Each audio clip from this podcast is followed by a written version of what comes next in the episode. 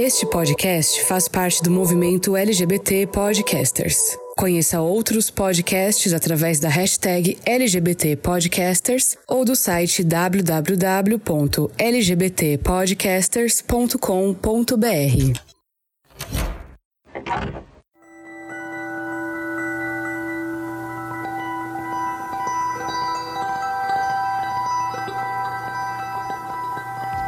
Querido forasteiro, antes desse episódio começar, feche os olhos, se isso for possível. Expire bem fundo.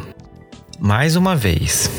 Agora pense no maior defeito que você acha que você tem. Pense nele um instante. Você acha que esse defeito, o pior, na sua opinião, te torna ainda pior que o excremento da mosca do cocô do cavalo do bandido feio? Eu acredito que não. Você consegue enxergar alguns pontos positivos em você que compensam, não é? Então por que será que a gente não consegue pensar no outro como capaz de evoluir? Ou pior, acreditar tanto que a pessoa é capaz que isso vira uma nota de corte para relações interpessoais. No dia 5 de agosto deste ano, a Folha de São Paulo publicou uma matéria assinada por Alison Krieger, dizendo que ter terapia em dia virou pré-requisito para se construir um relacionamento entre os jovens. E é notório, já que basta abrir um Tinder para se deparar com a frase terapia em dia em muitos perfis. Mas será que uma pessoa terapeutizada é de fato a melhor escolha para um relacionamento? Frequentar um psicólogo atesta que alguém possui uma saúde mental equilibrada e é capaz de nos oferecer o seu melhor? Ou quem sabe a gente transformou a terapia em uma nova religião e usa esse recurso para segregar e nos achar ainda mais superiores que os outros, criando mais um obstáculo para afastar aqueles que tentam se aproximar de nós no topo solitário da arrogância social? Em um recorte de tantas questões como é a causa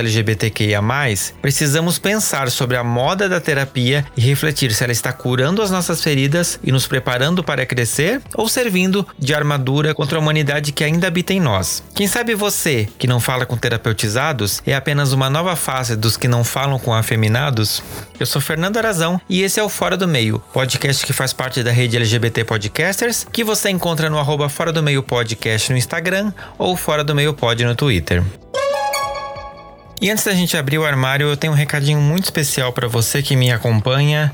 Você sabia que o Fora do Meio é um podcast independente? Ou seja, todos os recursos que a gente tem para aplicar aqui no podcast, eles saem do meu bolso. Então todo o trabalho de edição, produção, fazer as imagens do Instagram, pesquisar os episódios, tudo para que você tenha um episódio de qualidade, é feito única e exclusivamente por mim. E para aprimorar esse trabalho que a gente faz com tanto carinho, a gente precisa de recursos. Felizmente, eu posso contar com alguns ouvintes mega especiais que contribuem financeiramente para que esse podcast continue existindo. São eles: o Anderson, a Denise, o Diego, o Jonathan e o William. Se você puder contribuir com a gente financeiramente de forma mensal, vai aqui na descrição do episódio, conheça os planos de assinatura do Fora do Meio e contribua com a gente. Com cinco reais você nos ajuda a manter esse podcast no ar e faz parte desse time de apoiadores. Mas se você não consegue contribuir financeiramente, eu tenho um recado para você. Existe uma plataforma brasileira que nos paga para que você nos escute, ainda que de forma gratuita. Baixando o aplicativo Orelo e nos ouvindo através dessa plataforma, nós recebemos dessa plataforma um pagamento por cada vez que você escuta um episódio do Fora do Meio. Então, se você quer contribuir com esse podcast de uma outra forma, você pode baixar o aplicativo e ouvir a gente e outros produtores de conteúdo através da Aurelo. Assim, você contribui para que a gente continue produzindo um trabalho de qualidade. Armário aberto. E para conversar comigo sobre esse assunto que é mega interessante, eu tenho de volta aqui nesse podcast, gente, é um cara que ele carrega uma coroa. Porque lá no episódio 32 desse podcast, vocês coroaram o episódio que ele participou como o favorito da temporada. Nossa, ah, gente, eu, eu tô muito emocionado que ele tá de volta. Eu, olha, muito feliz. Convidado, se apresente, por favor, para a audiência do Fora do Meio. Obrigado, Fernando. olha, a gente conseguiu. Vocês estão ouvindo a gente. Foi muito difícil a gente gente conseguir fazer essa gravação aqui, justamente porque as nossas agendas estavam né, não batendo. A gente podia e quando eu podia, ele não podia. Quando, enfim, a gente ficou aqui tentando fazer. O Brasil é uma loucura. Mas a gente conseguiu novamente, enfim. Então, é um prazer estar de volta, Fernando. Prazer estar aqui falando para você, para sua audiência, para as pessoas que ouvem esse podcast. Queria agradecer vocês que de alguma maneira criaram lá esse essa votação e que deram essa coroa né, sobre a questão relacionada à cura gay, né? Hoje a gente vai falar sobre outra coisa, mas enfim, obrigado. Bem, Fernando pediu para eu me apresentar. Meu nome é Éder Belo, eu sou psicólogo, sou psicanalista, sou especialista em trauma e urgências subjetivas, mestre em teoria psicanalítica pela FRJ, doutorando em teoria psicanalítica pela UFRJ, trabalho com demandas clínicas relacionadas às diversidades sexuais, de gênero, às questões de relacionamento das populações LGBTQIAP+, enfim, as dificuldades de se existir fora da hetero cis normatividade e as dificuldades que muitos héteros cis têm de viver também com a questão da hetero cis normatividade, porque, enfim, a hetero cis normatividade é uma dificuldade para todos, para pessoas que são hétero cis, para pessoas que não são hétero cis, enfim. E tô assim ouvindo muitas questões e muitas demandas relacionadas à forma como as pessoas vão entendendo o amor nas suas próprias vidas, os relacionamentos nas suas próprias vidas. E é isso. Éder, eu quero começar já te agradecendo demais por estar aqui, né? A gente teve esse conflito, mas deu certo. E, gente, o Éder, se você não ouviu o episódio que ele participou, eu recomendo que você escute a trilogia toda, mas aquele episódio foi sensacional. E o Éder foi um presente que entrou na minha vida, assim, né? Um dos caras mais bacanas, mais, assim, que me agregou demais. E, Éder, brigadão de novo por estar aqui compartilhando comigo e com a audiência do podcast. E hoje, gente, a gente vai falar sobre relacionamentos. Esse é um tema que a gente abordou já algumas vezes no Fora do Meio nesse ano, mas a gente vai dar uma outra camada para tudo isso que a gente vai pensar nesse ano. Recentemente, né, como eu falei, a gente teve essa matéria falando, né, da terapia, né, o quanto a terapia virou um pré-requisito para relacionamento e o Eder fez um texto sensacional no Instagram dele sobre o tema e eu chamei ele de tipo assim, a gente precisa conversar sobre isso. E Eder, eu quero já começar dizendo, né, você é psicanalista, né, você é um cara que trabalha com essa questão do, do atendimento a pessoas, né, sendo essa pessoa que guia as pessoas nesse processo de terapia. Pra gente começar já, para quem às vezes não tá tão familiarizado, o que que é saúde mental e o que que é terapia? Vamos lá, vou tentar responder isso de uma forma muito simples. Saúde mental é quando você, de alguma maneira, está vivendo em condições possíveis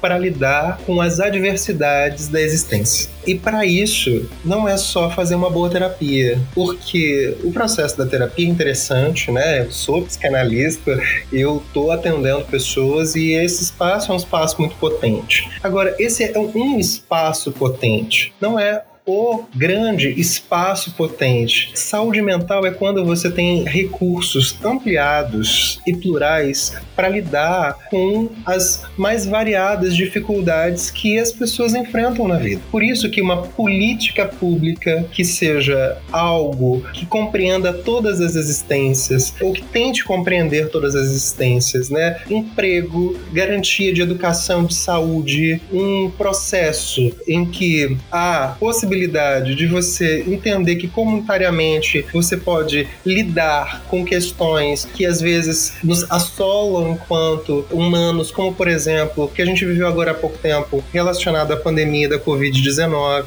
o que, por exemplo, a gente está vivendo agora com esse movimento do surgimento da monkeypox. Então, quando comunitariamente, politicamente, a gente pode confiar que as autoridades, que há uma produção de política pública que cuide que crie um movimento né, ampliado de possibilidades de cuidado. Saúde mental é quando você consegue criar esse processo de confiar que existem né, ofertas plurais de que a gente pode se cuidar. O espaço psicoterapêutico, psicanalítico, né, o famoso espaço do divã aí para o pessoal que está né, de alguma maneira articulado com a psicanálise é um espaço potente, mas é um espaço. Acho que é importante que a gente entenda que é um espaço em que o sujeito vai falar sobre questões que atravessam aquela existência. Só que, de alguma maneira, né? Como que a gente vai falar de questões que atravessam a nossa existência se é, a gente está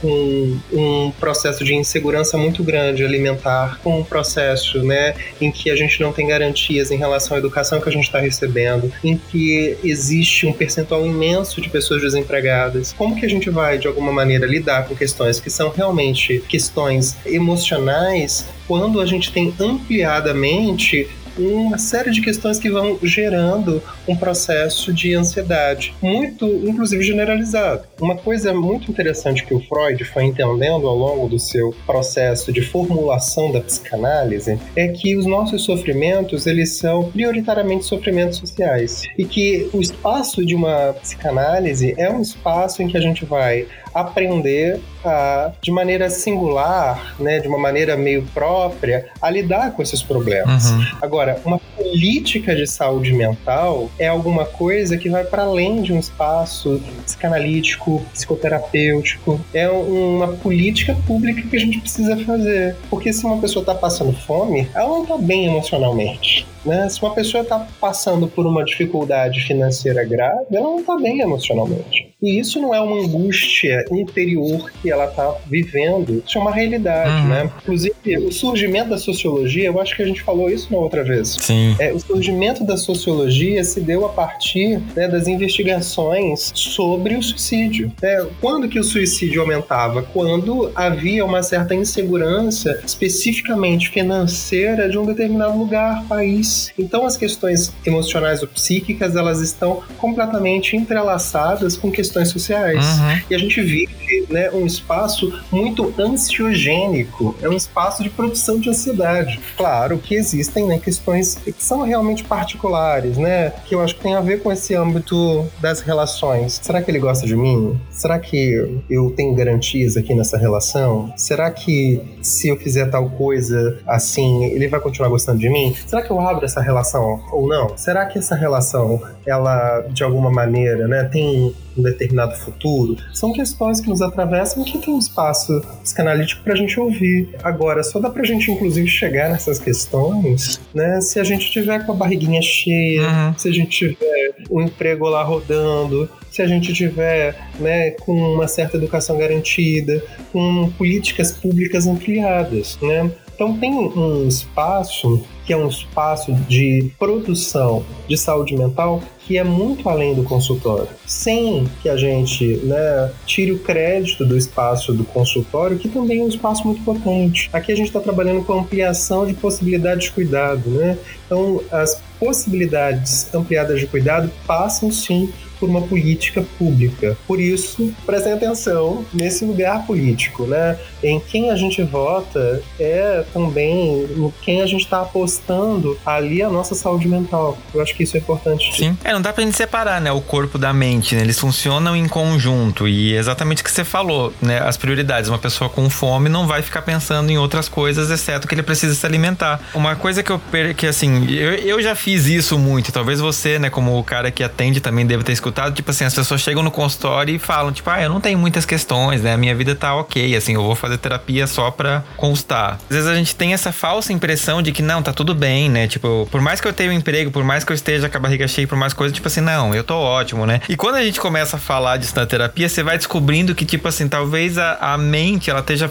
passando por um processo que você não tem noção conscientemente, né? Então a terapia eu considero que, tipo, tem esse grau de importância, às vezes as pessoas menosprezam isso, né? E isso é uma coisa que eu aprendi, inclusive, na prática, né? Quando eu comecei a fazer terapia, eu vi que, opa, tem uma série de coisas que eu preciso olhar para mim, porque a gente acaba não fazendo isso. E uma das coisas que eu, assim, é, né, essa matéria da Folha de São Paulo que a gente falou, né? Depois a gente comentou o quanto os relacionamentos evoluíram, né? Há um tempo atrás a gente falava muito, tipo assim, ah, gostei desse menininho, ele é bonitinho, ele tem tal característica física que me atrai, então vamos conversar. Agora parece que a terapia virou um pré-requisito para eu, tipo assim, vou ver se a pessoa tá com a terapia em dia para eu abrir uma possibilidade de conversar com ela. Tipo, virou para mim mais uma matéria de descarte das relações que a gente já tem no mundo, né? Nessas relações digitalizadas, que a gente tem um aplicativo para poder dizer quem eu vou conversar ou não. Você acha que isso faz sentido de realmente a gente, tipo, teve essa troca do físico pro mental na, nas relações? Eu acho que não teve uma troca do físico pelo mental. Eu acho que o que acontece é que a gente foi agregando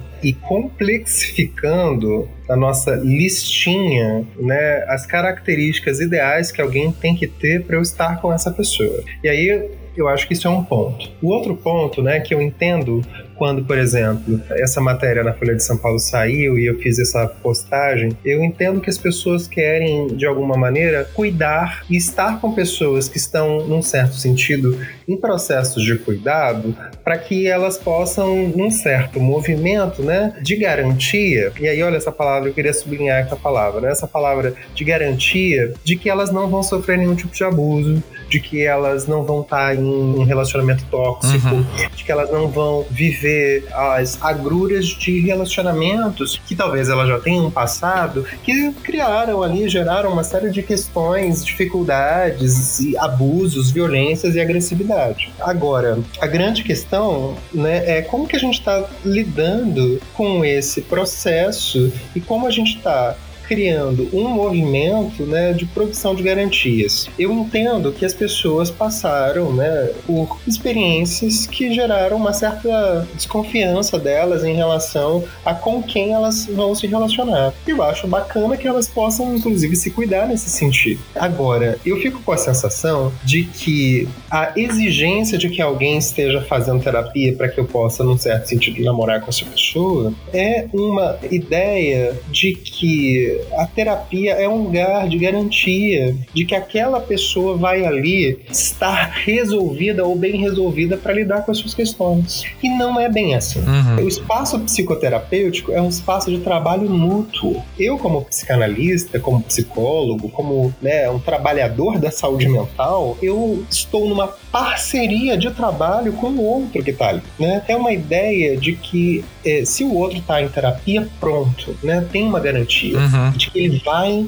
ver alguma coisa dele ali naquele espaço. Muitas vezes não é assim porque a outra pessoa que vai procurar terapia, ela às vezes vai procurar terapia por uma exigência de alguém. Uhum. Quando a gente procura esse espaço terapêutico por exigência de alguém, a gente necessariamente não trabalha para cuidar da gente. A gente está tentando só ticar um item numa lista. Sim. E tem isso nas relações, né? A gente tem uma questão das relações, isso tem a ver muito com esse processo, né, específico que a gente vive é, no contemporâneo e que tem relação com uma questão que eu falei no outro episódio, que é a questão do neoliberalismo. O neoliberalismo, ele exige que nós sejamos empreendedores de nós mesmos. Ele exige que nós sejamos boas empresas, logo que nós ofereçamos bons produtos, uhum. logo que nós sejamos bons produtos. E aí tem né, uma psicóloga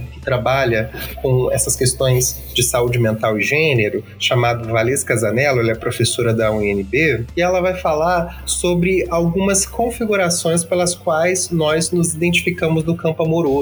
E aí ela vai trazer uma coisa muito curiosa, que ela vai trazer uma cena de consumo. Ela vai falar que o amor, ele, de alguma maneira, né, tá estipulado, estabelecido numa prateleira. Ela vai falar das prateleiras do amor. E aí eu vou recebendo muito isso nos casos que eu atendo em que as pessoas elas precisam se potencializar enquanto bons produtos para serem consumidos. Elas precisam de um selinho ISO 9001 uhum. de que elas são ótimas. Então elas vão para academia, malham bastante, fazem dieta, fazem né, vários procedimentos estéticos. Então vão fazer botox, vão fazer implante, né? E aí o mercado da estética, né, nos seus mais variados espaços está bombando, porque a gente precisa acessar esse lugar em que nós vamos nos tornar produtos deliciosamente garantidos de que sejamos olhados, uhum. queridos, desejados, amados. Então, o tempo todo a gente está procurando se tornar um produto para ser consumido. E aí eu acho que o, o campo mental, colocando aí esse campo entre aspas, ele não foge dessa lógica. Então a pessoa precisa ser paciente, compreensiva, aberta ao diálogo. E eu não estou dizendo que essas coisas sejam ruins. Nem estou dizendo que o botox é ruim, não estou dizendo que cirurgias plásticas, os procedimentos estéticos, eles são ruins. A questão não é essa. O que eu estou colocando em análise, em questão aqui, é a lógica pela qual as pessoas vão acessando esses lugares. a lógica de que se elas não forem de um determinado jeito, se elas não tiverem uma determinada apresentação na prateleira do amor, elas não vão ser escolhidas, elas não vão ser consumidas. Sim. E a gente se coloca como um produto a ser consumido. E a gente olha para o outro como um produto a ser consumido. Que se o outro não for malhado, gostoso, interessante, com bom papo, com gostos que se afinem ao meu, a gente simplesmente descarta. Uhum. O que, é esse lugar de descartar o outro?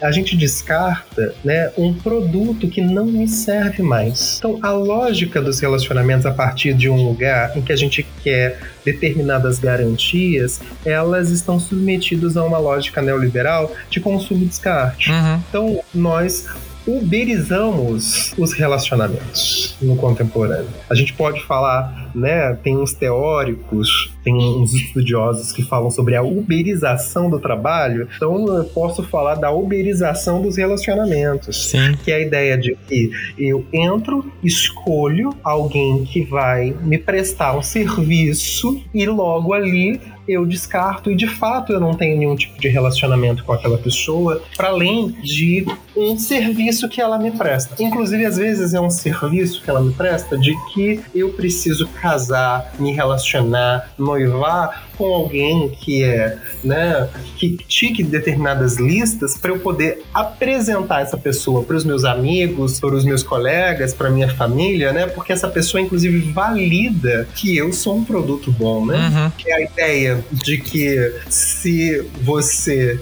tá ali com alguém que é interessante, você também é interessante. Sim. E aí a gente pensa naquela dobradinha do mercado, né? Leva o sabão em pó agarrado com amaciante, olha que negócio incrível. Sim. né? Então a gente tem uma questão muito específica de pensar esse processo. Então eu estou trazendo duas vertentes aqui para a gente conversar. Uma, eu entendo que as pessoas elas estão tentando se proteger de relacionamentos potencialmente abusivos. Mas será que a garantia para se proteger de relacionamentos potencialmente abusivos é de que aquela outra pessoa esteja num processo psicoterapêutico? Porque ela pode estar ali não de fato querendo trabalhar e colocar as suas questões num processo de análise, Sim. mas está ali para poder ticar mais um item da lista de bom produto que eu quero ser ou quero me apresentar. Sim. E será que não é justamente essa lógica de consumo que está gerando processos de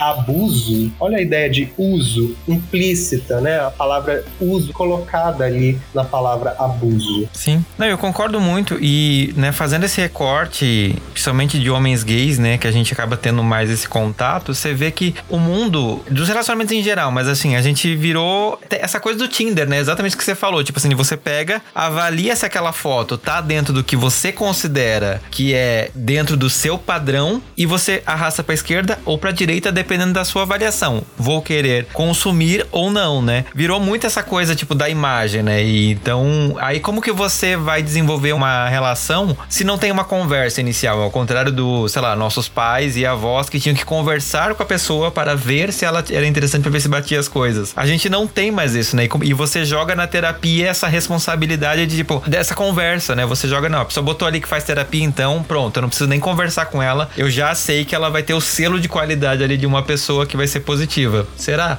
Pois é. E a gente tá vivendo, né? E aí é curioso, quando você fala sobre isso, a gente fala sobre essa ideia, né? De dos relacionamentos estarem muito submetidos a essa lógica dos aplicativos, né? E aí, mais uma vez, não é falar mal do aplicativo. A questão não é o aplicativo em si, a questão é a lógica que permeia a forma pela qual a gente vai se relacionar com o outro. Porque, assim como, por exemplo, né, esses aplicativos, essas tecnologias, elas podem criar uma possibilidade variada de fazermos coisas e de termos a nossa vida né, mais interessante, a gente pode conhecer pessoas muito interessantes pelos aplicativos. A gente pode ter uma relação muito interessante com as pessoas. Agora, o que a gente precisa pensar é qual é a lógica pela qual a gente está sendo norteado e orientado ao acessar esses espaços. Qual é a lógica que a gente está sendo norteado quando a gente exige que o outro faça análise e terapia para que se relacione comigo? Nenhum problema se sentir né, com tesão ou desejando determinados corpos. Né? É, Isso é alguma coisa do campo da fantasia. A grande questão é qual é a lógica que está norteando as nossas ações, os nossos comportamentos. Será que é uma lógica de consumo que coloca a gente numa posição em que nos reduzimos a produtos e olhamos os outros como produtos que vão oferecer para a gente um determinado serviço e quando, de alguma maneira, né, a gente não tem mais o serviço do jeito que a gente gostaria, a gente descarta, né, a questão da obsolescência programada. Né, que a gente tem nos produtos, a gente está vivendo isso também nos relacionamentos, né, porque não está servindo mais ao que eu quero. Então, o relacionamento virou sinônimo de prestação de serviços ou de produção de vantagens e não né, um movimento mais ampliado né, de trocas, inclusive de troca de mal-estar. Uhum. Porque se relacionar é lidar e trocar mal-estar quase que o tempo todo. Sim. Não precisa ser o tempo todo. Né? Sim. Mas é isso, a gente está lidando com essas questões. Não, e a gente fala aqui não só da questão de, de um relacionamento afetivo, mas relacionamento de amizade mesmo. Tipo assim, qualquer mancada a pessoa já ah, não serve para mim. É tudo isso, você já reduz pro não serve para mim. Né? Eu aprendi na terapia que se não me faz bem eu tenho que descartar. E tipo, gente, não é assim que o mundo funciona, né? Com pessoas. Pois é. E aí, sabe essa coisa? Eu aprendi na terapia, né? A terapia virou um lugar quase que religioso, místico, em que a gente recebe uma ordem do que a gente tem que fazer e de como a gente tem que ser no mundo. Uhum. É como se né, a terapia fosse um lugar de designer de subjetividades em que a gente vai criar ali, né, um designer de interiores, né, de um designer subjetivo, né, um design mais bonitinho para poder apresentar para o outro. E aí tem uma questão, né? Se você aprendeu na terapia alguma coisa e essa outra coisa virou, sabe, um mandamento para você, eu acho que é uma questão para a gente pensar, né? Tipo, ah, o que não me faz bem. Não, olha, a terapia ela ensina a gente a lidar com o mal-estar da existência que nós não nos livramos dele. Nós não nos livramos do mal-estar. A terapia é um espaço, um, não o, mas um espaço potente que pode criar possibilidades ampliadas da gente lidar com o mal-estar que nós não nos livramos. Uhum. Né? É uma grande mentira, é uma grande fantasia é uma grande ilusão achar que a terapia vai fazer com que sejamos pessoas melhores. Ela vai simplesmente ajudar a gente a lidar com o pior que nós somos, que nós não vamos deixar de ser. Uhum. Mas a gente vai, inclusive, colocar em questão essa ideia de pior e melhor dentro de um processo de análise. Ué, minha melhor versão, minha pior versão. Ué, como assim? O que uma terapia vai fazer é colocar em questão a ideia de que existem piores e melhores versões. Uma terapia, um espaço analítico vai colocar em questão essa ideia de que, peraí, isso aqui que você está chamando de pior é tão pior assim? Isso aqui que você está chamando de melhor é tão melhor assim? É a partir de qual lógica? Qual é a comparação, né?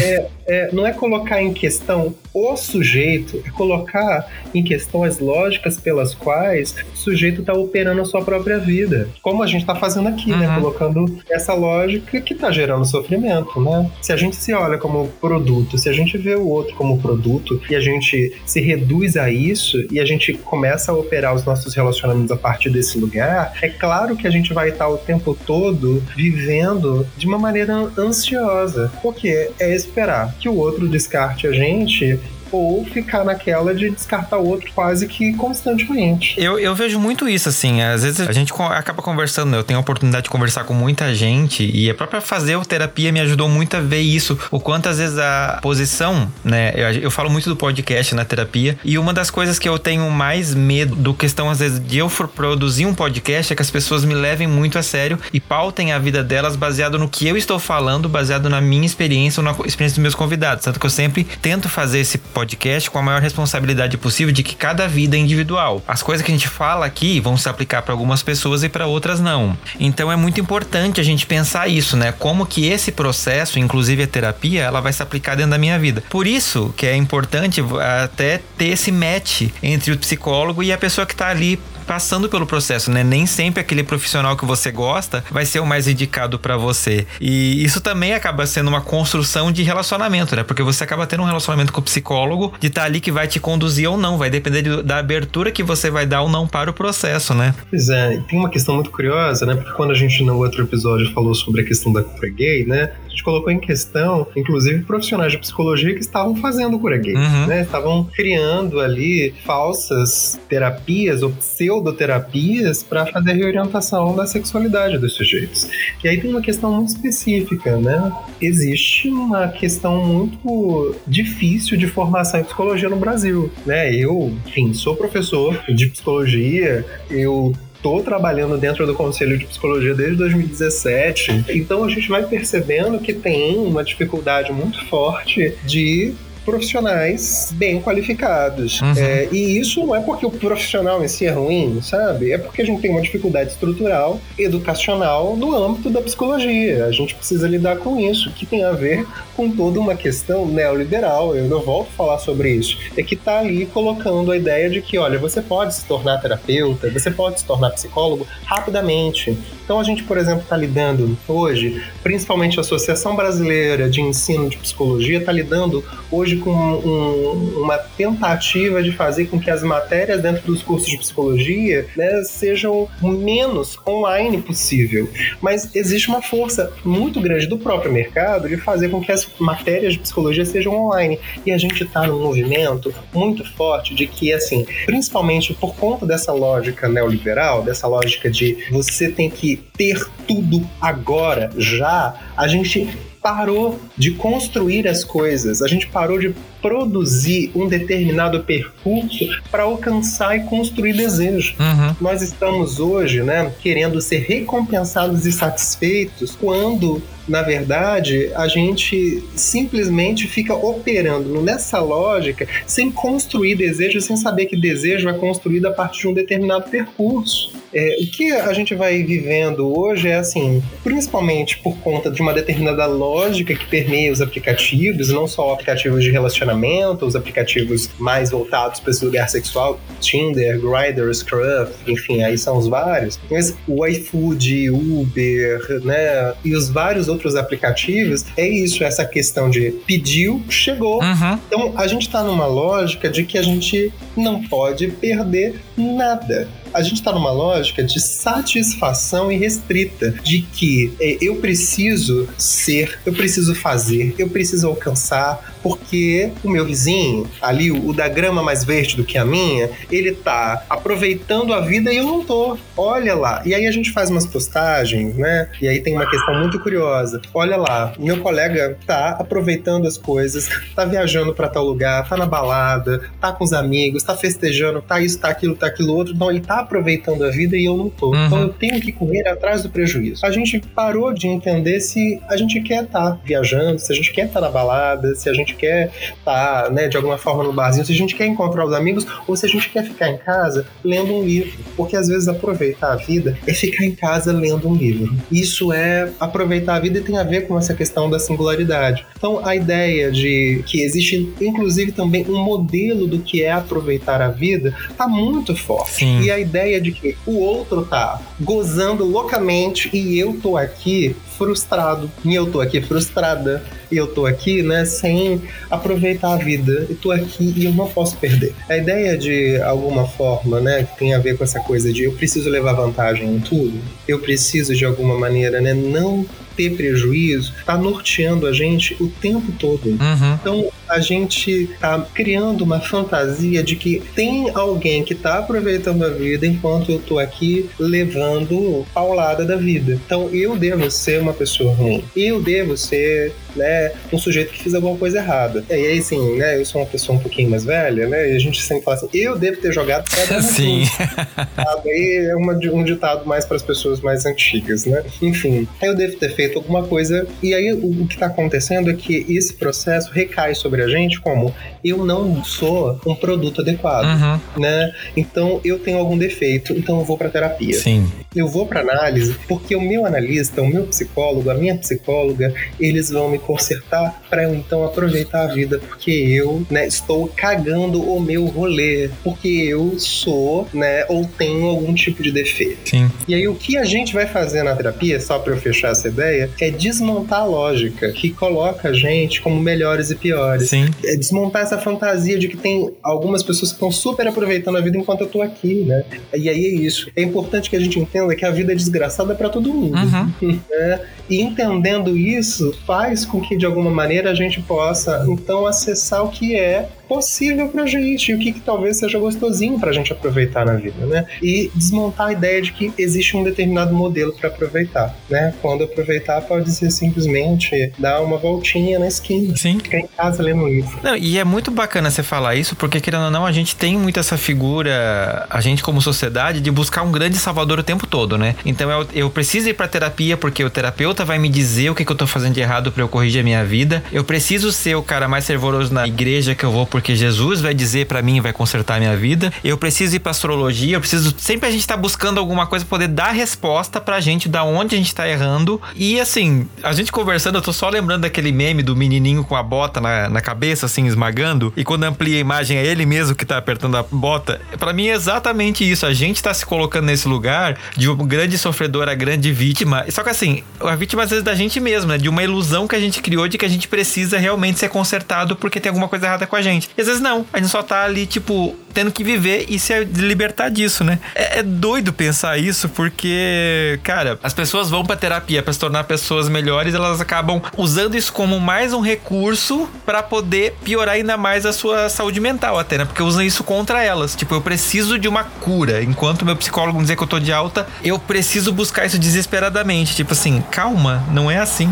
E talvez ser uma pessoa melhor, né, não seja ser uma pessoa melhor para um outro. Talvez não seja uma, ser uma pessoa como um melhor produto para ser ofertado para o outro. Embora a gente receba bem essa demanda dentro dos espaços de análise, sabe? Mas como de alguma maneira eu me livro da ideia de que eu tenho um defeito, de que eu sou defeituoso, de que eu sou incompleto, de que eu sou uma pessoa ruim, de que eu sou uma pessoa má, de que eu sou alguém que não presta, né? Essa a ideia de que a gente é mal, é ruim, sabe? De que a gente é pecador, de que a gente é defeituoso, é uma ideia religiosa que vai seguindo a gente e que vai sendo modificada, né? Com as questões relacionadas ao mercado financeiro, com a ideia de que eu preciso ter o melhor currículo, eu preciso ser a melhor pessoa, toda essa ideia de competição que vai de alguma maneira sendo produzida socialmente, né, de que eu tenho que ter o melhor currículo, a melhor apresentação, eu acho que isso acaba permeando esse espaço, inclusive né, da análise ou da psicoterapia, em que se eu estiver fazendo psicoterapia, né, é mais um plus aqui no meu currículo. Uhum. E aí a ideia de ser melhor é muito curioso. A gente tem que colocar em questão essa ideia de ser melhor. Que a ideia de ser melhor é, é a ideia de ter um currículo melhor, é a ideia de você vencer alguém, é a ideia de que você tem que ter mais coisas do que alguém, é a ideia de que você tem que estar tá equiparado a alguém. É, tem uma ideia de competição muito forte que está circulando a gente o tempo todo. E essa ideia coloca pra gente alguns modelos. E quando a gente não alcança alguma coisa, né? A gente não alcançou a vaga de emprego que a gente queria, a gente não alcançou, né, um determinado lugar, uma determinada coisa que a gente queria, a gente começa automaticamente a voltar os nossos olhos, sabe, numa investigação Uhum. sobre nós mesmos, de que o que, que tá de errado comigo, né? É, onde foi que eu errei?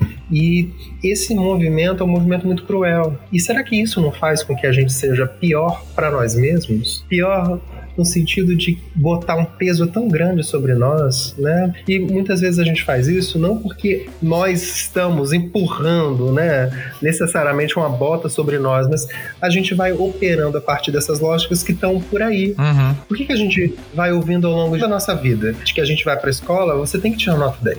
Você não pode ser uma pessoa que tem, né, que tira 6,5. Você tem que tirar nota Nove 10. não é suficiente, né? É, então, o tempo todo a gente vai aprendendo ao longo da vida, né? E aí em psicologia a gente fala que a gente vai sendo subjetivado, né? E a gente pode fazer aqui essa colocação.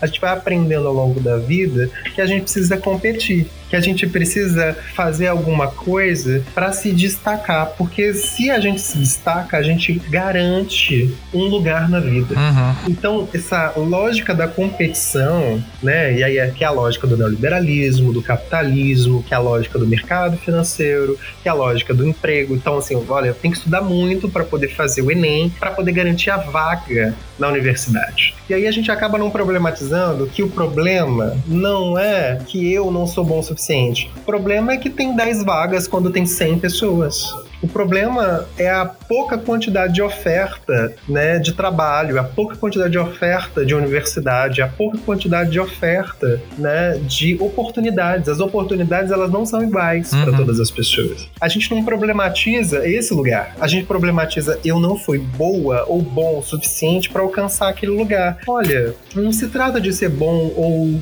mal, né? Tem uma questão social que está colocando a gente em competição o tempo todo todo, em rivalidade o tempo todo. E aí, o que é um espaço psicoterapêutico a partir desse lugar que a gente falou lá atrás, né? O que é saúde mental? Saúde mental não é você fazer um bem um processo de psicoterapia. É você não passar por insegurança alimentar, é você ter garantias em relação à educação, à saúde, né, a políticas públicas que de fato sejam inclusivas para todas as pessoas. Então, a gente tem um movimento que de colocar em questão os movimentos políticos. Por isso que a gente sempre diz, uma máxima que a gente fala, dentro do espaço da psicologia é que o espaço da psicologia ele é político porque a gente entende que saúde mental não se faz apenas né, em tirar a bota que nós mesmos estamos usando contra a nossa cabeça, mas é entender que nós fomos ensinados por uma determinada lógica ao longo da vida de que nós estamos numa competição conosco e com o outro. Uhum. Quem botou essa bota na nossa mão, né? Pois é, e aí o que a gente acontece é que a gente vai criando esse processo porque realmente, socialmente, a gente tá muito encharcado com essa lógica. É o que a gente conhece, né? Então não tem como fugir disso. Pois é. E aí eu faço uma pergunta, assim, né? A partir desse lugar, que tipo de psicologia a gente está produzindo nos nossos consultórios? Né? Que tipo de psicoterapia a gente está produzindo? Que tipo de análise a gente está produzindo? Uma análise de culpabilização, uma análise em que a gente oferece a garantia de produzir sujeitos melhores, ou um espaço em que a gente desmonta essa lógica para que a gente possa criativamente inventar possibilidades de lidar com essa lógica que está permeando todas as nossas existências, que está produzindo esse tipo de sofrimento. Uhum. Não, isso eu acho que é muito importante, né? A gente. Porque, querendo ou não, é exatamente o que você falou, a gente está tão encharcado dentro dessa lógica capitalista que a gente não enxerga esses pequenos detalhes, essa sutileza das coisas, e você vai aplicando essa lógica em 300 lugares que você nem percebeu. É inconsciente, né? Uhum. E aí tem uma colocação né, de um psicanalista famosão, assim, chamado Lacan, em que ele vai dizer que o inconsciente é transindividual não é uma coisa que está ali dentro do, dos sujeitos, no, no, fundo da mente, em algum lugar obscuro do cérebro. O inconsciente é esse lugar em que eu tô tão acostumado que eu não enxergo mais. Uhum. Eu gosto muito dessa, dessa frase, porque eu, eu, tipo, eu sempre falo, às vezes assim, que o óbvio é tão óbvio que a gente não enxerga, a gente passa por ele. É, sabe aquela margarina que tá na geladeira e você não consegue achar? É para mim exatamente essa mesma visão, assim. Tá ali na sua cara e você não consegue ver. Sim, isso é o inconsciente. O inconsciente não é aquilo que está escondido, é aquilo que está tão repetido, está tão batido que ele se torna oculto. Uhum. Então, essa lógica que está o tempo todo, né, nos nossos relacionamentos amorosos, que está ali nas nossas relações, que está na forma como a gente se enxerga, é que é o inconsciente. E qual que é o, a função de uma análise, né? É desmontar essa lógica para poder de alguma maneira, né, revelar um pouco esse inconsciente aqui, ó, o que a gente tá fazendo aqui agora, né? Sim. E uma coisa que é bacana, né? A gente tá falando aqui dessa lógica e etc, esse monte de coisa. Eu espero que as pessoas estejam pensando sobre isso, gente. Esse episódio é pra vocês pensarem. Na sua opinião, assim, a gente ir pra análise, a gente tem muito esse momento de olhar para si, né? Para poder ver as suas questões, as suas dores e etc. E isso torna a gente capaz de ter relacionamentos melhores, na sua opinião? Tipo, esse espelho que a gente coloca na nossa cara, ele vai nos tornar melhores de fato? Pois é, a gente não estava problematizando essa ideia do que é melhor, do que é pior, né? Eu acho que essa ideia de melhor e de pior, elas estão muito grudadas nessa lógica uhum. de classificar os sujeitos e de classificar as relações. A gente classifica esse produto é bom, esse produto é ruim, passou da validade, isso aqui me serve, isso aqui não me serve. Geralmente essas classificações elas são binárias, né? Uhum. E pensando numa questão muito específica das questões relacionadas a gênero. E a gente está entendendo que o gênero não pode ser, de alguma forma, né, submetido a uma lógica binária. Existem tantas expressões de identidade de gênero que a gente, inclusive, não dá conta de contabilizá-las. Uhum possível, né? A gente diz inclusive que existem tantos sexos e tantos gêneros no mundo como há pessoas. Qual é a quantidade de gêneros e sexualidades? A quantidade de pessoas. A sexualidade e as questões de gênero elas são completamente singulares. Por mais que a gente tenha pontos de identificação, uhum. por mais que a gente reconheça que a gente parece com alguém, né, ou com determinados grupos, mas a gente não é totalmente igual a nenhum grupo e não é igual a ninguém. Então, esse lugar de melhor e pior está numa lógica de classificação que reduz as possibilidades. Uhum. Porque relacionamento, que um relacionamento melhor? Eu sei que a gente fica buscando isso, mas qual é a lógica que leva a gente a buscar essas coisas, né? É claro que eu, eu entendo perfeitamente que a gente quer ter relacionamentos que sejam legais, que sejam gostosos, que a gente é, aproveite a vida, né? Que a gente tenha coisas legais ali que não sejam abusivos, que não sejam tóxicos, que não permeiem ali agressividades e violências. Eu entendo e é perfeitamente desejável que a gente, de alguma forma, né, busque isso. Agora, quando a gente pensa nessa coisa de relacionamento melhor, é a partir de qual lógica que a gente está pensando isso? E eu acho que relacionamento melhor, se a gente for pensar numa lógica, talvez, para desmontar um pouco essa lógica do rico que a gente tem que ter, o item que a gente tem que ticar para estar com o outro, né? Acho que relacionamento melhor é quando a gente tem uma gama mais ampliada de lidar com as dificuldades, com o mal-estar de cada encontro. Uhum. Talvez a gente possa, numa relação com o outro, poder ter a possibilidade mais ampliada de lidar com o mal-estar que é característico de cada relação. O que é uma análise, né, nesse sentido? Uma análise é aquele espaço em que a gente vai desmontar determinados lugares em que a gente ficou endurecido ao longo da vida por conta de algumas determinadas lógicas, que talvez a gente tenha um pouquinho mais de amplitude na existência, né, um pouquinho mais de ar para respirar, para poder lidar com determinadas dificuldades. O que é um relacionamento pior? Saber que não tem relacionamento que seja de fato perfeito. Uhum é saber que não tem um relacionamento que vai me completar totalmente, que vai alcançar todos os meus sonhos. E aí a gente tem que perguntar, né? Para se relacionar, a gente precisa estar tá disposto a lidar com muito mal-estar. Uhum. Mas não é porque relaciona o relacionamento é tóxico, pode ser, mas não é necessariamente porque ele é tóxico, porque ele tem questões complicadas, agressivas, violentas. Mas porque todo relacionamento tem lá seus desencontros. Né? A gente não tem ninguém na vida, pensa numa pessoa, né? Que você tenha uma afinidade extrema com essa pessoa. Mesmo que essa pessoa esteja ali e você tenha uma afinidade extrema com essa pessoa, você ainda vai ter diferenças com essa pessoa essa pessoa ainda vai fazer algumas coisas que te desagradam. Uhum. Eu acho que tem uma lógica que muitas vezes eu acho que são alguns extremos que a gente vai lidando, né? Que é a ideia de ter um determinado espaço em que a gente encontre alguém que nunca desagrade a gente que seja incrível, que seja maravilhoso, que seja assim, sabe? A expressão de uma idealização de paz perpétua. Sim. Então, e, e aí por um outro lado, né, a gente muitas vezes cai em relacionamentos realmente muito abusivos, muito tóxicos, muito agressivos e a gente às vezes não consegue sair dessas relações. Uhum.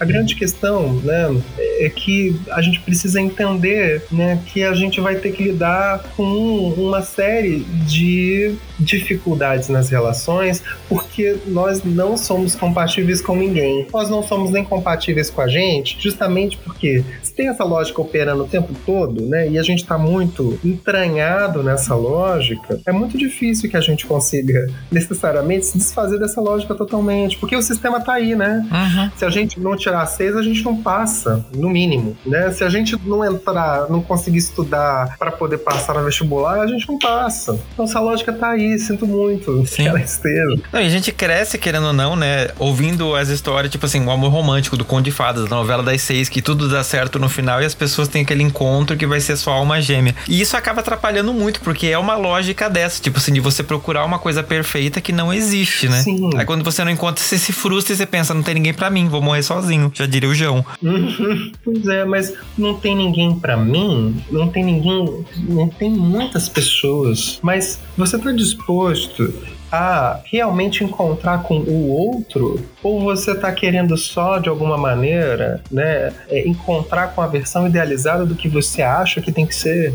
Então eu vou morrer sozinho se eu fico apegado a uma idealização de quem eu quero ter Uhum. na minha vida, que não pode errar, que precisa me agradar o tempo todo e que se por acaso me desagradar vem aqui, né, com mil flores para poder de alguma maneira pedir perdão. Então a gente e, e aí é muito curioso, né? Porque por exemplo, a gente vai vivendo hoje, né, uma questão muito específica que a gente está colocando em questão ultimamente na clínica, em que as pessoas elas estão desistindo de se relacionar amorosamente, né? Uhum. e elas estão, num certo sentido, se relacionando ou então ficando ali muito mais voltadas, por exemplo, para os seus pets. Uhum. Né? E, aí é muito curioso, porque uma das coisas que rola, inclusive, muito, né, entre os caras gays é que assim, ah, eu já aceitei o meu futuro, vou ficar sozinho né, na minha velhice com o meu pet, né? E aí isso até é, rola em alguns determinados filmes e tem algumas determinadas lógicas com esse processo. E é muito curioso, porque assim, o pet é alguém que a gente carrega para tudo quanto é lugar que a gente quer ir. Se a gente, né, precisa sair de casa, a gente deixa lá. E quando a gente volta, ele não reclama, né? Ele vai lá, fica alegrinho quando vê a gente. A gente pode deixar ele meio de lado e ele de qualquer forma tá ali alegrinho. Então, é o tempo todo é um certo movimento que a gente vai fazendo para não lidar com esse mal-estar que faz parte das relações. E assim, eu entendo que a gente não queira lidar com esse mal-estar, né?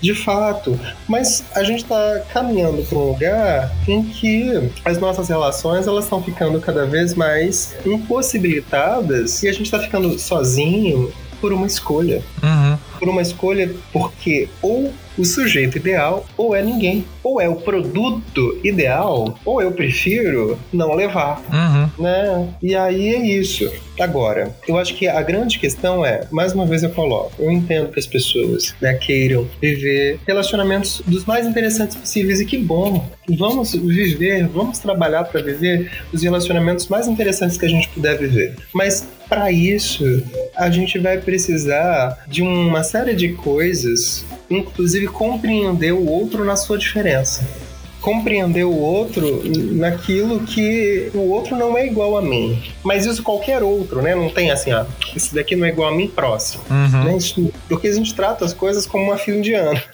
Sim. Então, assim, esse daqui não serve, vai que vamos tentar, próximo, próximo. E aí a gente fala, né? Tem uma máxima, não, não tem homem pra mim no Brasil. Sim. né? Ou não tem homem pra mim no mundo. Aí é isso, ninguém vai, na verdade, tá encaixado no seu ideal, né? E aí tem uma questão que eu acho que talvez seja importante pra gente pensar nesse espaço aqui, né, nessa conversa que a gente está tendo, que a gente começa a de fato olhar para os sujeitos sem que eles sejam humanos e a gente não permite que eles sejam humanos e nem que nós sejamos humanos com todas as nossas complexidades. E aí acho que é para além de dificuldades e defeitos, né, para além de melhores e piores, que essa lógica muito neoliberal, muito capitalista, muito classificatória, muito binária. E se a gente falar agora de um outro jeito, que assim a gente para de olhar tanto para a gente quanto para o outro a partir de um lugar mais complexo. Uhum. E quando a gente vai reduzindo o outro a esse lugar de produto, a gente para de olhar o outro a partir de um lugar mais complexo. E quando a gente para de olhar esse outro como um sujeito mais complexo, eu acho que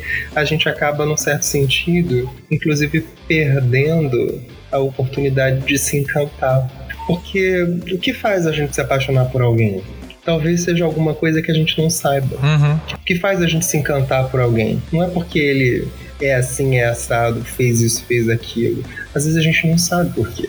E a gente às vezes se apaixona justamente por conta daquela complexidade. Tem um filósofo francês chamado Deleuze e ele vai dizer que a gente se apaixona, né, não é necessariamente por uma pessoa, a gente se apaixona por uma paisagem que essa pessoa traz ou representa, né? E aí eu acho que isso é, é curioso, porque quando ele diz que a gente se apaixona por uma paisagem, ele está dizendo que a gente se apaixona por uma complexidade de coisas e elementos que estão ali. Uhum. E paixão tem a ver com um lugar que é esse movimento de eu me encantei com isso, eu me encantei pelos mundos que essa pessoa traz, eu me encantei pelas possibilidades, né, de coisas que em mim, né, acabam criando uma certa ressonância com o outro, às vezes uma ressonância diferente, né? Eu gosto de ler, o outro gosta de videogame, e aí o outro me apresenta o videogame, eu apresento a leitura para esse outro, e aí esse outro se encanta pela leitura porque não teve uma oportunidade de alguém que tivesse esse processo. Então, quando a gente cria uma listinha de como o outro tem que ser, com medo de perder, a gente acaba perdendo porque quando o outro traz a sua complexidade, o outro apresenta pra gente mundos que nós não conhecíamos. Uhum. É esse risco de encontrar o que eu não sei que talvez seja o que gere essa paixão na gente. Sim. Né? E às vezes, quando a gente tem que se proteger disso, tentando criar uma listinha de coisas a serem batidas, e eu entendo, né? Que essa listinha muitas vezes a gente faz para tentar se proteger de possíveis abusos que estão rolando, de possíveis abusos que rolaram em relações anteriores mas a gente também deixa de viver muitas vezes, né, a possibilidade de encontrar algumas coisas que sejam mais ampliadas. Sim. E aí a gente precisa, na verdade, pensar em outras maneiras de cuidado que não sejam simplesmente, né, colocar uma pessoa numa terapia, né, ou né, garantir que o outro, né, é, é ficha limpa, né? Então tem um dentro de uma determinada lógica, né? E eu acho que a gente acaba perdendo porque a gente tem medo de perder. Sim.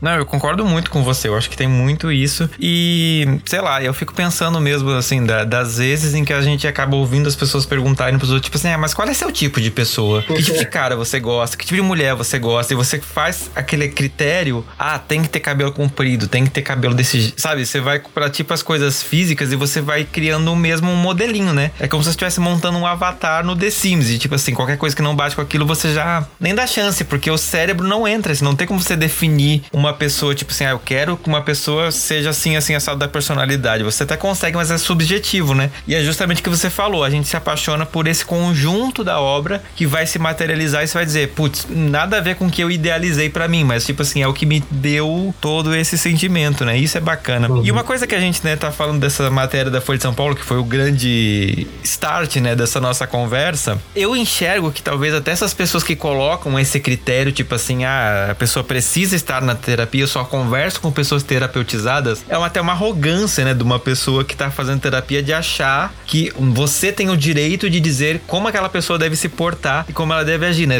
Como se a terapia estivesse salvando ela e trazendo isso como um pré-requisito, tipo assim, não, aquela pessoa vai ser a pessoa certa porque ela faz terapia, tipo, não, né? Como que você enxerga essa questão da, da arrogância do terapeutizado?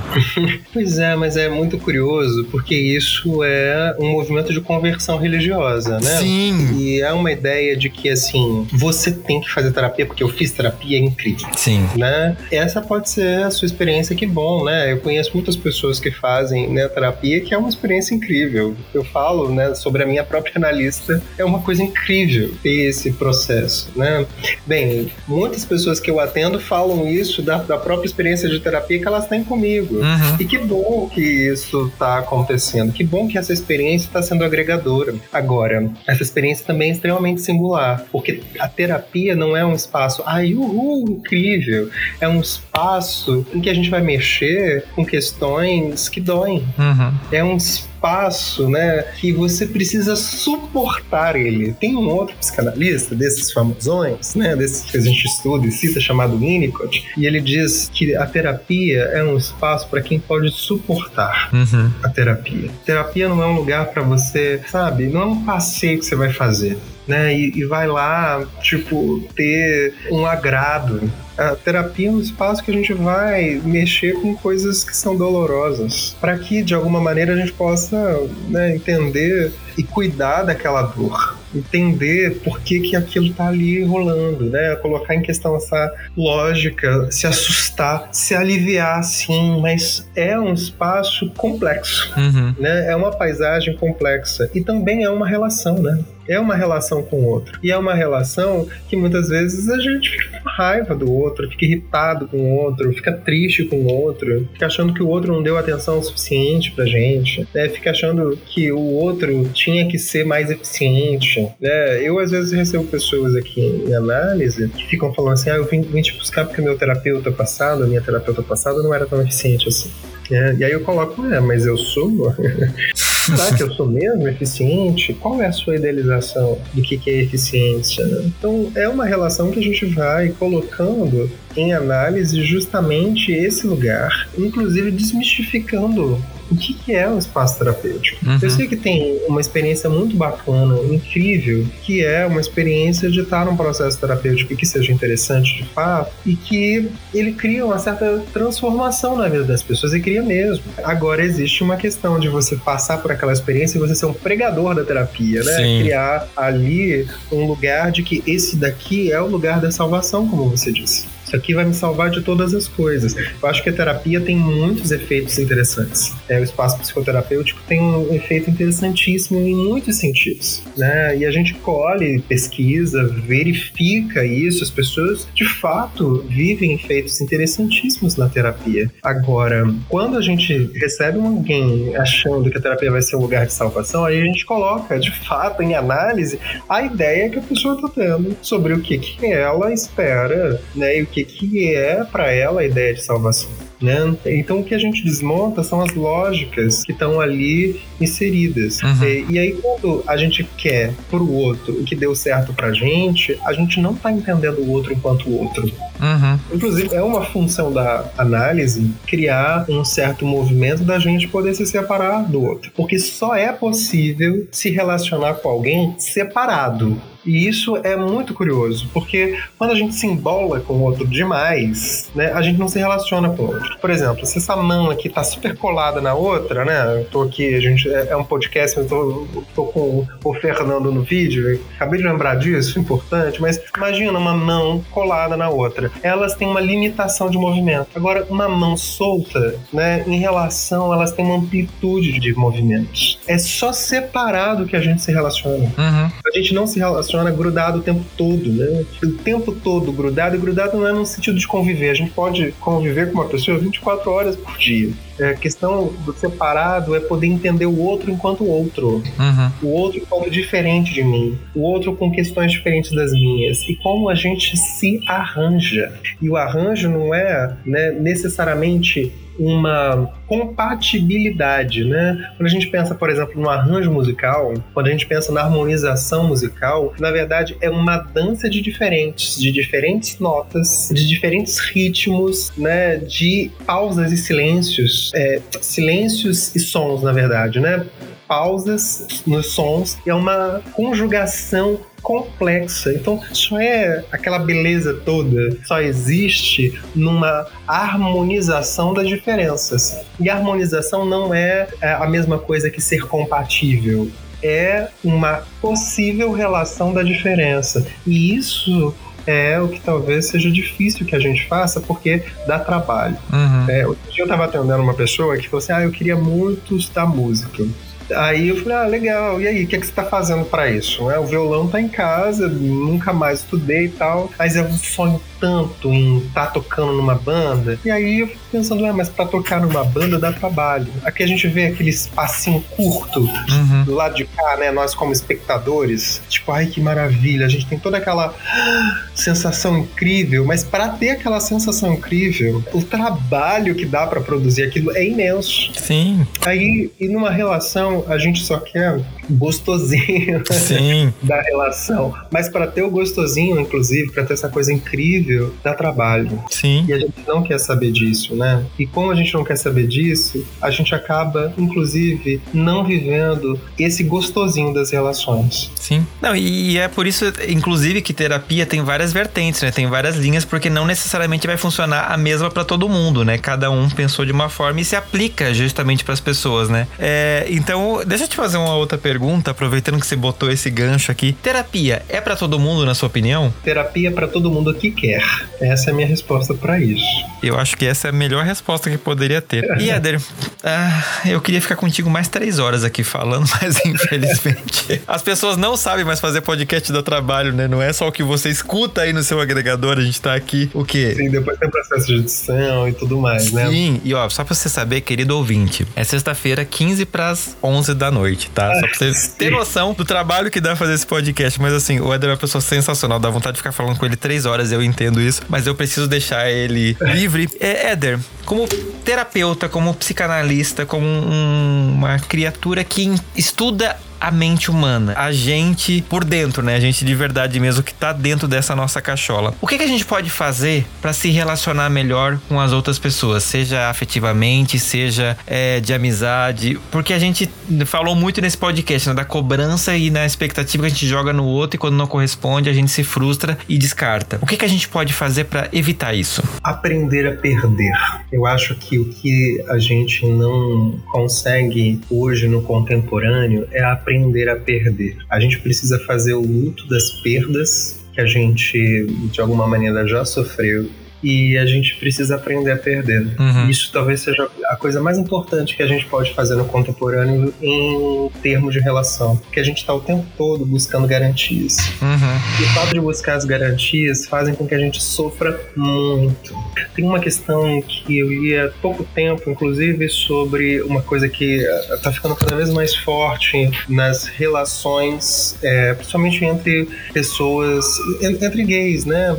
Relações homoeróticas, que é uma coisa que eu acho que está fazendo muito sentido, né? As relações homoeróticas estão muito ligadas e muito voltadas para processos de não monogamia. E aí a gente está percebendo isso, e isso está chegando muito no consultório também. E aí tem uma questão que acho que tem duas questões aqui que eu queria trazer, por exemplo, para a gente poder fechar esse podcast. A questão da não monogamia é um lugar muito possível de criarmos várias conexões e de criarmos, né, com o nosso parceiro, parceira, parceire, várias possibilidades. E eu acho que isso é interessante. Agora, tem uma questão da não monogamia que eu li esses dias que eu acho que talvez seja importante que a gente possa pensar. Porque às vezes as pessoas estão ali num lugar de não monogamia porque elas não aceitam perder. Não, eu não vou ficar só com essa pessoa, eu tenho que ficar com outras pessoas porque eu quero aproveitar todas as sensações. Uhum. Eu quero aproveitar tudo, eu não quero perder nada. E quando a gente vive né, uma relação mais ampliada, né, a gente precisa pensar que é impossível não perder. A gente gente sempre perde alguma coisa, né? Então tem uma questão, e a frase que eu li, né, uma dessas, tipo, uma publicação específica, a frase dizia assim, né, as pessoas, é uma pessoa dizendo num comentário, e assim, eu acho muito interessante porque eu, eu entendo isso. Eu acredito que as pessoas estão vivendo relações não monogâmicas muito mais por medo de perder do que pelas belezas que é viver de uma maneira não monogâmica, não monocultural, né? Enfim. Então, a questão não não é a não monogamia, mais uma vez, assim como a questão não é o Tinder, não é o Grindr, não é? A qual é a lógica pela qual você está acessando as coisas que você está acessando?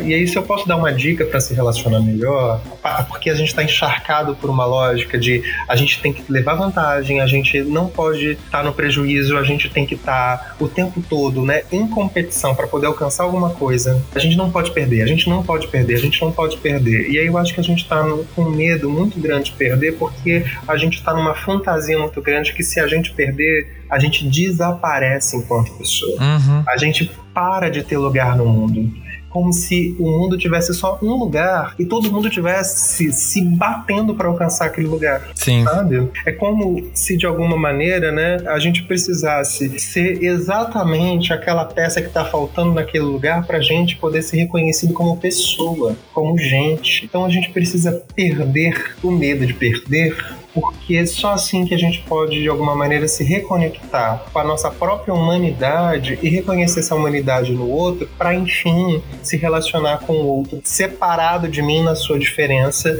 e eu mesmo podendo acolher a minha própria diferença, a minha própria multiplicidade. Só assim dá para acolher essa multiplicidade do outro e a gente pode desmontar essa ideia de um determinado modelo ideal de quem eu quero me relacionar. E aqui, né, de fato, eu tô falando isso entendendo que as pessoas estão tentando se proteger de relacionamentos abusivos, agressivos, e eu entendo que a gente vive muitos relacionamentos agressivos e abusivos justamente por conta, inclusive, do medo de perder. Uhum. Né? Muitas pessoas agridem o outro, né? E tem uma taxa de feminicídio muito grande, tem um processo muito forte de violência entre os casais e também entre casais gays, porque existe uma ideia de propriedade, né? Esse aqui é meu, esse sujeito é meu, é uma uhum. propriedade privada. Todo ciúme tem relação com uma ideia de que o outro é meu, é minha propriedade, não quero dividir, sabe?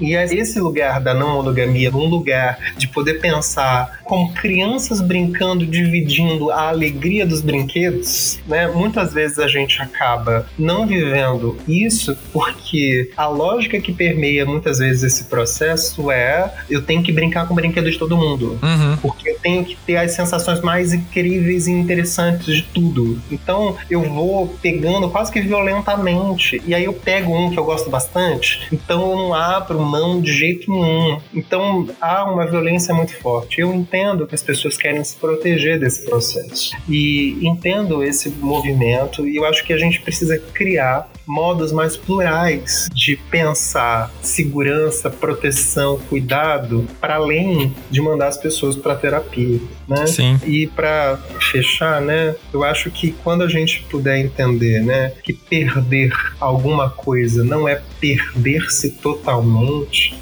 que é de alguma forma, né, inclusive ter a possibilidade de inventar outras coisas, por mais que aquilo seja muito precioso para você, acho que assim a gente consegue se relacionar melhor, porque a gente vai deixar as outras pessoas um pouquinho mais livres. Sim. E a gente vai poder ser um pouquinho mais livre também. Com certeza. Você falou a questão do relacionamento não monogâmico que eu lembrei de uma. Alguém comentou alguma coisa, acho que foi no Twitter. Essa é uma galera que às vezes também vai parte para esse caminho da religião, né? Tipo assim, querer te converter de toda forma. E como terapia vai funcionar para uns e não vai funcionar para outros. As pessoas. É, eu acho que essa é a grande questão também, né? na minha opinião. Respeitar o tempo, o espaço espaço e as decisões do outro, né? Relacionamento também é isso. É, é se relacionar com a diferença e entender, né, essa diferença e ver como que a gente pode harmonizar essa diferença para poder, enfim, estar tá junto com o outro. Sim. Né? E estar tá junto com o outro enquanto outro. Não junto com o outro, tentando adaptar o outro para o outro ser igual a mim. Sim. Não junto com o outro, esperando que o outro tique determinados itens de uma lista para que ele seja um produto ideal para que eu consuma. Ou então fazendo isso comigo mesmo, né? Eu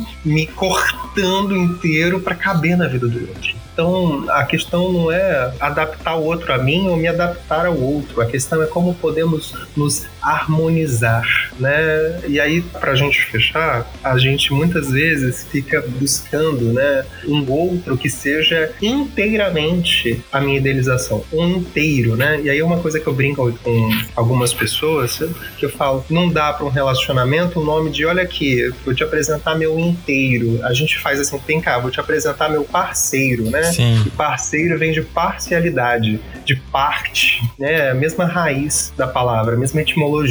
E o outro é uma parte, não é um inteiro. É metade da laranja, né? É tudo isso. É, não é metade de alguma coisa, né? Não é alguma coisa que vai encaixar em mim. É alguém que tá ali, né, do meu lado, diferente de mim, a gente vai fazer algumas coisas juntos na vida, porque a gente tá afim de fazer aquelas coisas juntos na vida e vai criar uma maneira de estar tá junto, né? E como a gente cria essa maneira de estar tá junto? Inventando todo dia. Mas para isso a gente precisa entender o outro como uma parte separada, não como uma parte a ser encaixada. Não, mas eu, eu vejo muito isso. Eu acho que realmente assim, a gente acaba partindo para essa lógica de que a vida é um grande Squid Game, né? A série lá da Netflix, que se a gente errar, a gente vai levar um tiro e vai ser eliminado, e não é assim que funciona. E que o, o relacionamento, né? Os nossos parceiros é um jogo de Lego, e não é, né? E nem tudo vai encaixar sempre o tempo todo. E a gente precisa conviver com isso, porque é uma coisa que você falou que eu achei muito interessante. A gente vai perder.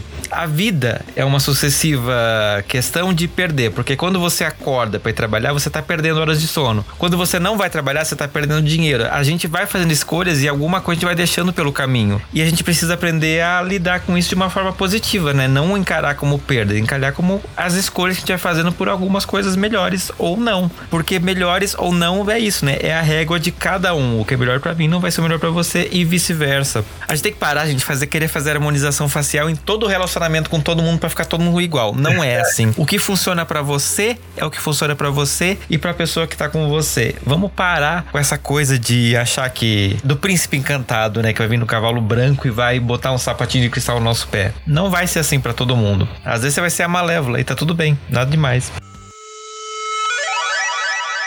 Se joga.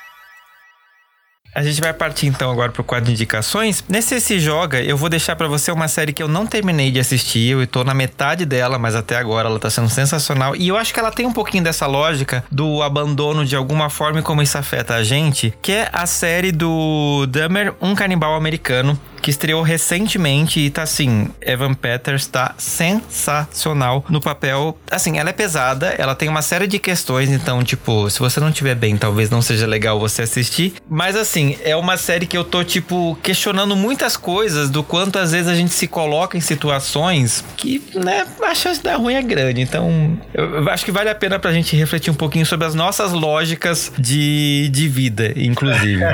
Éder, o que, que você deixa lição de casa pra galera? Uma série? Série, um filme, alguma coisa que você queira deixar? Hum, então, uma coisa que eu gostaria, se as pessoas tiverem acesso ao Netflix, duas coisas que eu queria indicar. Uma série de uma comediante, uma série não, um stand-up de uma comediante australiana chamada Hannah Gadsby. Ela tem um stand-up chamado Nanette, tem no Netflix vejam. Né? Eu acho que é legal isso. Ela faz uma crítica bacana a uma série de questões, eu acho que isso é legal. Inclusive ao próprio movimento LGBTQIAP+, quando o movimento LGBTQIAP+, quer estabelecer um determinado jeito, um único de ser gay. Uhum. Ela pergunta uma coisa muito curiosa. Ela fala assim, né? Para onde que os gays quietos vão? Né?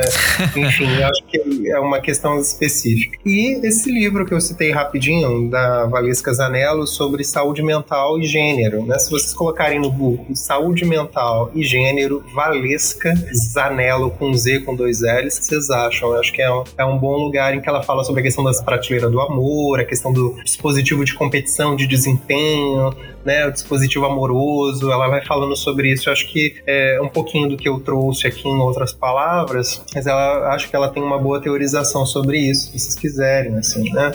Enfim, é isso, gente. Vai estar na descrição aqui do episódio no nosso Instagram também. E Eder, como o pessoal te acha na internet, nas redes sociais, quem quiser conhecer um pouquinho mais? Então, me acham no Instagram, arroba Eder, com H, H-E-D-E-R, Belo com dois L's. B-E-L-L-O. Só assim, se eu botar Éder Belo, acho que é a única pessoa no Instagram com esse nome. Enfim, me acham lá facilmente, né? Acho que Instagram acho que hoje é, o, é o lugar, né? Tem lá Facebook e tal, mas com esse mesmo nome, mas acho que o Instagram vocês conseguem me achar mais facilmente. Sim. É isso. Com certeza. Éder, muito obrigado mais uma vez de todo o coração por você estar aqui, por ter batido esse papo comigo. Eu acho que foi um dos episódios. Será que esse aqui vai ser coroado também? Não Cabe sei, outra coroa nessa cabeça, será? Feliz, eu tô feliz com uma coroa que eu não esperava, né? E aí, se a gente for brincar com essa lógica do perder, da competição que a gente tá falando aqui, né? A grande questão é que, para mim,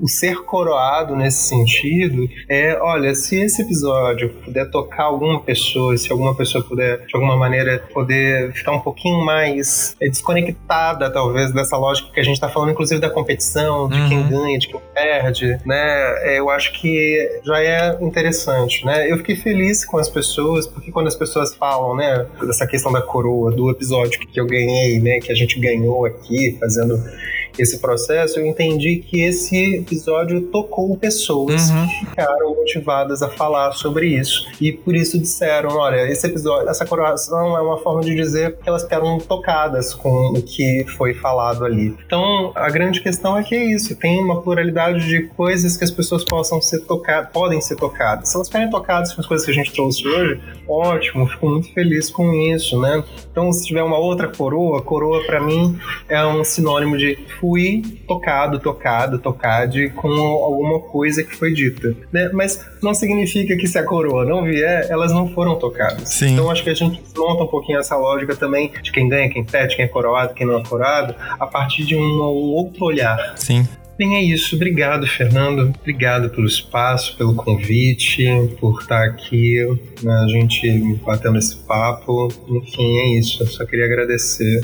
A gente vai se encontrando pela vida aí.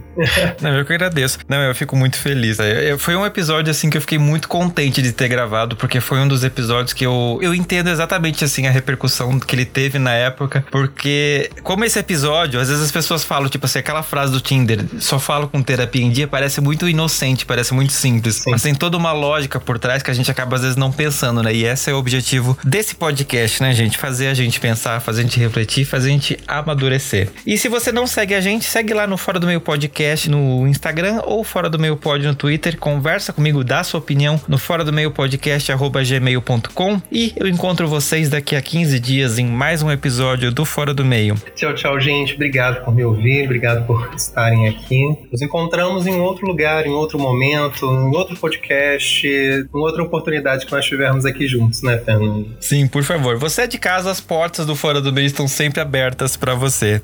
Gente, tchau, até a próxima.